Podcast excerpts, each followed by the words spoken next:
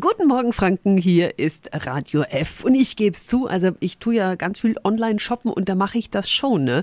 Was zurückschicken, wenn es mir jetzt nicht gefällt oder so. Aber wie ist es eigentlich im Supermarkt? Können wir kaputte Lebensmittel oder Ware, die uns eben nicht gefällt, einfach wieder so hinbringen? Unser Wikipedia nimmt diese Woche typische Supermarktmythen genauer unter die Lupe. Radio F, jetzt Tipps für ganz Franken.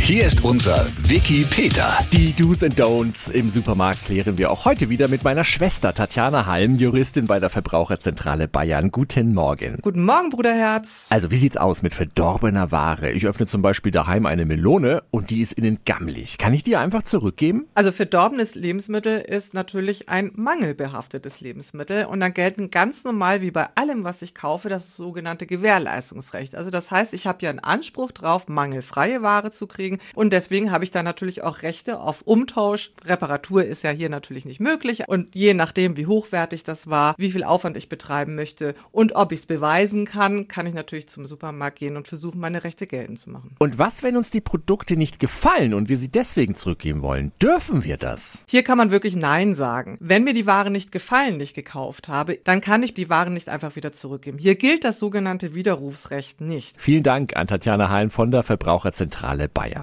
Ein Klassiker der Supermarktmythen ist, dass der Preis an der Kasse plötzlich ein anderer ist als der Preis am Regal. Was gilt denn nun? Die Antworten morgen im Supermarktmythencheck. Und alle Infos gibt's auch online auf radiof.de. Tipps für ganz Franken von unserem Wikipedia. Täglich neu in Guten Morgen Franken um 10 nach 9. Radio F.